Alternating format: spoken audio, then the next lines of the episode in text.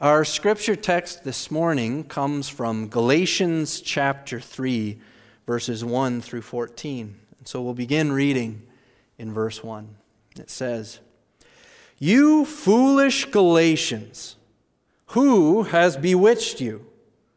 Before your very eyes, Jesus Christ was clearly portrayed as crucified.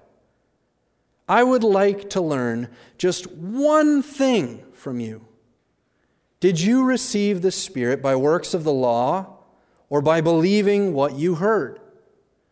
Are you so foolish? After beginning by means of the Spirit, are you now trying to finish by means of the flesh? Have you experienced so much in vain if it really was in vain? So again, I ask Does God give you His Spirit and work miracles among you by the works of the law or by your believing what you heard? So also, Abraham believed God, and it was credited to him as righteousness. Understand then that those who have faith are children of Abraham. Scripture foresaw that God would justify the Gentiles by faith and announced the gospel in advance to Abraham. All nations will be blessed through you. So those who rely on faith are blessed along with Abraham, the man of faith. For all who rely on the works of the law are under a curse, as it is written Cursed is everyone who does not continue to do everything written in the book of the law. Clearly, no one who relies on the law is justified before God, because the righteous will live by faith. The law is not based on faith. On the contrary, it says the person who does these things will live by them. Christ redeemed us from the curse of the law by becoming a curse for us. For it is written, Cursed is everyone who is hung on a pole. He redeemed us in order that the blessing given to Abraham might come to the Gentiles through Christ Jesus, so that by faith we might receive the promise of the Spirit. This is the word of the Lord. Thanks be to God. As we hear these words this morning, I had one question that came to mind. And the question is this what does a Christian look like? If I were to ask you to pull out a pen and a paper and draw me a picture of a Christian, what does a Christian look like? Now, I'm sure we would have a pretty good, broad understanding, and we know that Christianity is not bound to one ethnicity or gender or socioeconomic status and so we could draw a whole broad array of people and say that's what a Christian looks like. We have a good grasp of that, I think. But maybe if I went a little further and I asked, what does a Christian do? What does it mean to be Christian? If you were to take a, your, your picture that you drew of what a Christian looks like, and I asked you to draw what being a Christian looks like, then we might see maybe a little more similarity between some pictures. Perhaps some of us would draw someone singing in worship. Others might draw someone reading their Bible, kneeling to pray, lending a helping hand to a neighbor.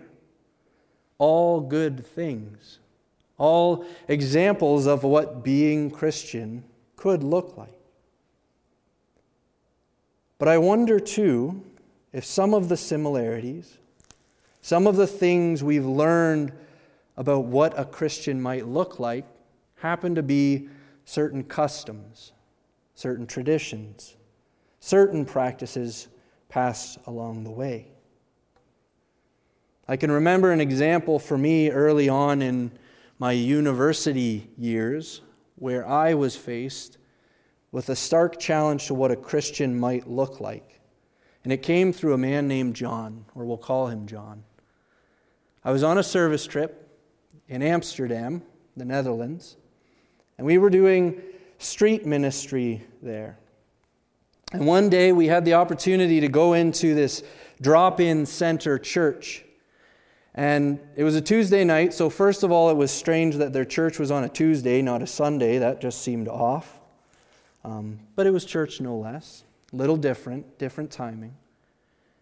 But as we gathered there for worship, we learned that worship there looked very different. People strolled in and out as they pleased. Worship was very informal. People would take turns sharing testimony of how they knew and experienced God. And so they had asked some of us to share our testimonies, and I was lucky enough to be the person who got to do that. And so I got up front in my blue jeans and a t shirt, sharing my testimony to a group of people who looked very different than me in a setting that was very different than what I was used to church being. And I remember about halfway back there being this man, John, decked out in tattoos, about six foot four, 300 pounds, shaved head, beard, leather vest and leather coat and leather everything. And he just sat there with his arms crossed the entire time that I shared my testimony. Not a lick of emotion in his face. And I shared my testimony of growing up in the church, having grandparents who taught my parents to know, to love, to serve God. Having parents who then passed that on to me, having a whole community of people through children's programs, through youth programs, pour into my life the truth of Jesus Christ. And as I finished my testimony, I remember feeling kind of put off by John because I realized there's very little in my testimony that John can probably relate to. That was my snap judgment. And so after the service, as I was standing kind of toward the door at the back of the room, John was getting up and he was leaving. And, and so I assumed he was heading out the door, but he had a look of bewilderment, of confusion on his face, and as he came closer, I was between him and the door again, hoping every moment that he was heading for the door, not me. But it became very clear that his eyes were fixed on me. And so John kept coming and soon made it to our circle. And before I knew it, I was wrapped in the burliest hug I think I've ever experienced. And I did my best to respond with the awkward, I'm here and I can't move and do anything about it.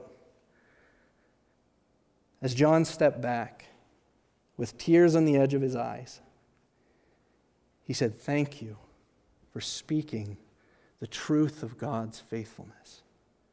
John then proceeded to tell me of his life story, coming from a broken home, experiencing the love of Christ through a drop in center not unlike the one we were at in that moment that they cared for him in one of his lowest of lows. And when he came to know Jesus Christ, his life changed. Not his lifestyle, but his life. You see, John, he became associated what's known as, with what's known as Bikers for Christ. John would travel through Europe, going from biker bar to biker bar, preaching the good news of Jesus Christ, sometimes even explaining that he got into fistfights in the name of Jesus Christ. And so John's experience of being Christian was something very different from what I understood being Christian to be. It challenged me. And I think as I reflect on John and that experience, it draws me to our text today because what happened in me there was a moment of realizing that being Christian and our faith is not connected to the things we do, but it's connected to our response to the gift of the Holy Spirit in our lives. That's the very thing that Paul is trying to remind the Galatians of in our text this morning. You see, if you've been with us over the last couple of weeks, you know that Paul has been dealing with this group of people in the churches in Galatia called the Judaizers. A group of people who came in and told the young church in the province of Galatia that in order to be Christian, they needed to not only believe in Jesus Christ, but they needed to believe in Jesus Christ and hold to Jewish customs that unless they were following Jewish customs, and in particular, unless the men in their households were becoming circumcised, that they would not be saved. They were not a part of the inheritance. They were not a part of the covenant people unless they did the things of God's people, the Israelites, the Jewish people. And so Paul has been writing to the Galatians reminding them, calling them to remember that their salvation is not dependent on their action, but it's dependent on the grace of Jesus Christ. And so we hear in our text Paul jump to this question of saying, I have one question, just one question for you, church in Galatia. Did you receive the Spirit by the works of the law? or by believing what you heard? By works of the law or by faith? How did you come to know Christ? How was it that you were convicted? How was it that your life was changed? Was it by having a bunch of people show up from this Judaizers, this circumcision group who said, Here's Jewish customs, do this and no salvation? Is that what changed your life? Or was it hearing the good news of Jesus Christ? And that salvation is available not by what we do, but by what He has done. Did you hear the good news? Feel the Spirit stir in you and respond. And of course, as Paul asks this question, it's a rhetorical question. Of course, the Galatian churches weren't brought into the kingdom of God and convicted by the Holy Spirit because of the rules and the laws of the Jewish people. No, it came from hearing the good news of Jesus Christ. Came from believing in Jesus Christ. And as they walked forward in faith, they were convicted and challenged and changed. But then they were going off course. See, Paul continues and he says, After beginning by means of the Spirit, are you now trying to finish by ways of the flesh? Are you trying to finish what God has started in you, saying, God, okay, that's good enough. I can take it from here and finish your work in me?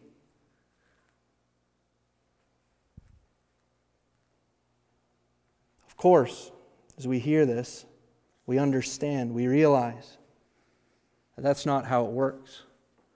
We don't receive enough Jesus and receive enough grace, and then we're all good on our own to finish what God has started. We come daily needing to receive the grace of our Lord Jesus Christ. But as Paul is writing to these churches in Galatia, again, I've mentioned he's writing against this group called the Judaizers. And he works in our text this morning a beautiful example that undercuts the very thing they're trying to promote. Again, they've said that in order to be a part of God's covenant people, you need to fall under the covenant that God made with Abraham. And the mark of that covenant was circumcision for the men. But here in our text, as Paul asks very clearly about whether they came to receive the Spirit by faith or by works of the law, he now uses the example of Abraham. An example of Abraham from before the mark of the covenant of circumcision. See, Paul references the fact that Abraham believed in the Lord. He heard the Lord, and it was credited to him as righteousness. Before the mark of the covenant was even set up, Abraham was credited with righteousness simply for believing and acting in faith. Paul references Genesis chapter 15, God's covenant with Abraham. Before circumcision is even in the picture, as a way of saying Abraham was not a man of the works of the law, a man of just the mark of the covenant. He was a man of faith who received the Spirit of God from hearing the Lord, listening to the Lord, believing in the Lord, and then acting in response. See, Paul is setting up his argument against the Judaizers, saying they've got all these customs, everything there to dress it up and say, if you look like us, then you will be saved. Paul's saying that's not it. If you believe in Jesus Christ, then you are saved. Not following Jewish custom, not following Jewish law. Paul goes on to make that very clear by naming the fact that the law is actually contrary to the gospel. If we use the law as our final and ultimate measuring stick. But of course, for the Galatians, we can understand that this is something that was tempting. Because it's nice to have a measuring stick.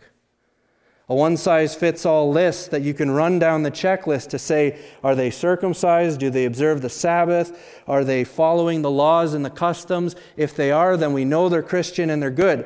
And we can use that for ourselves, we can use that for our neighbors. And it's nice to be able to compare and contrast and say, are we on the right path or not? But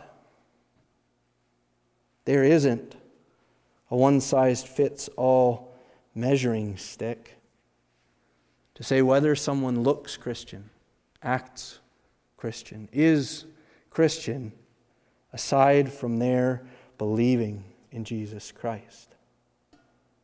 To say what that looks like is not easy because John and his experience of what it looks like to be Christian is very different from my own.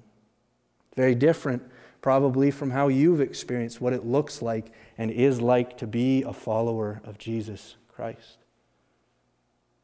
But I think these words in Galatians chapter 3 are so important and fitting for us today because we might not be battling Judaizers and the threat to follow Jewish customs as we try to worship, as we try to live out our calling to be followers of Jesus Christ. But that doesn't mean we don't have other laws, rules, unwritten or written, practices, traditions, customs that we place as important, as crucial in measuring whether or not someone is, looked, or acts Christian. Like the Galatian Christians, we run the risk of losing sight of the fact that we too are changed, challenged, convicted, transformed through receiving the good news of Jesus Christ, believing it. And as we believe the good news of Christ, that then it shifts and changes us. We too are not changed, challenged, shaped by the law but by believing what we have heard. And I think that's an important reminder for us because we can get focused on the little details. We can get focused on seeking to follow the law, seeking to live Christian enough according to the way our family, our friends, our neighbors, our brothers and sisters in Christ in the church might even say they've experienced what it means to be Christian. And so we try to follow their lead, we try to follow their checklist, and in the busyness of trying to look Christian, to act Christian enough, we too can lose sight of the original message and good news that we have received. We can add on to our calling to be a people of faith the fact that we're called to be a people of faith who look and act a certain way. And so, as we read these words from Galatians chapter 3, we hear Paul's challenge to the Christians in this area to remember that they received the Spirit by faith, that they are children of the promise alongside Abraham by faith, and that God redeemed us in order that the blessing given to Abraham might come to us, to the Gentiles, to all nations through Christ Jesus, so that by faith we might receive the promise of the Spirit. As we hear that, my question for us this morning is how have you received the Spirit? How have you experienced the Spirit of God moving and working in your life? Has it come from seeking to follow a checklist of what it looks like to be Christian? Or has it come from hearing the good news of Jesus Christ? Hearing, reflecting on the grace of Jesus Christ day after day, and responding in faith, saying, I cannot earn it on my own. I cannot do good enough on my own. But I can respond in faith to believe that Christ has done it for me, for us, once and for all. Do we live blinded by the law or do we live freely by faith? That's the question Paul asks the Galatians. It's a question that I think is important for us today and every day. That we right, might remember that through Jesus Christ and Christ alone, we have received the promise of the Spirit, the promise of eternal life, the promise of salvation through Christ alone. Amen. Let's bow our heads in a moment of prayer. God, our Heavenly Father, Lord, there are so many things in this world that can distract us from your grace, from the working of your Spirit, from your presence in our lives and around us. Lord, we pray that we would be slow to judge, quick to see the way that your Spirit might be moving and working in others. God, give us a clear vision of how you continue to speak into our lives and how your Spirit is moving in each and every one of us. Lord, we thank you for your Son, Jesus Christ, who died that we may live. It is in his name that we pray. In Jesus' name. Amen.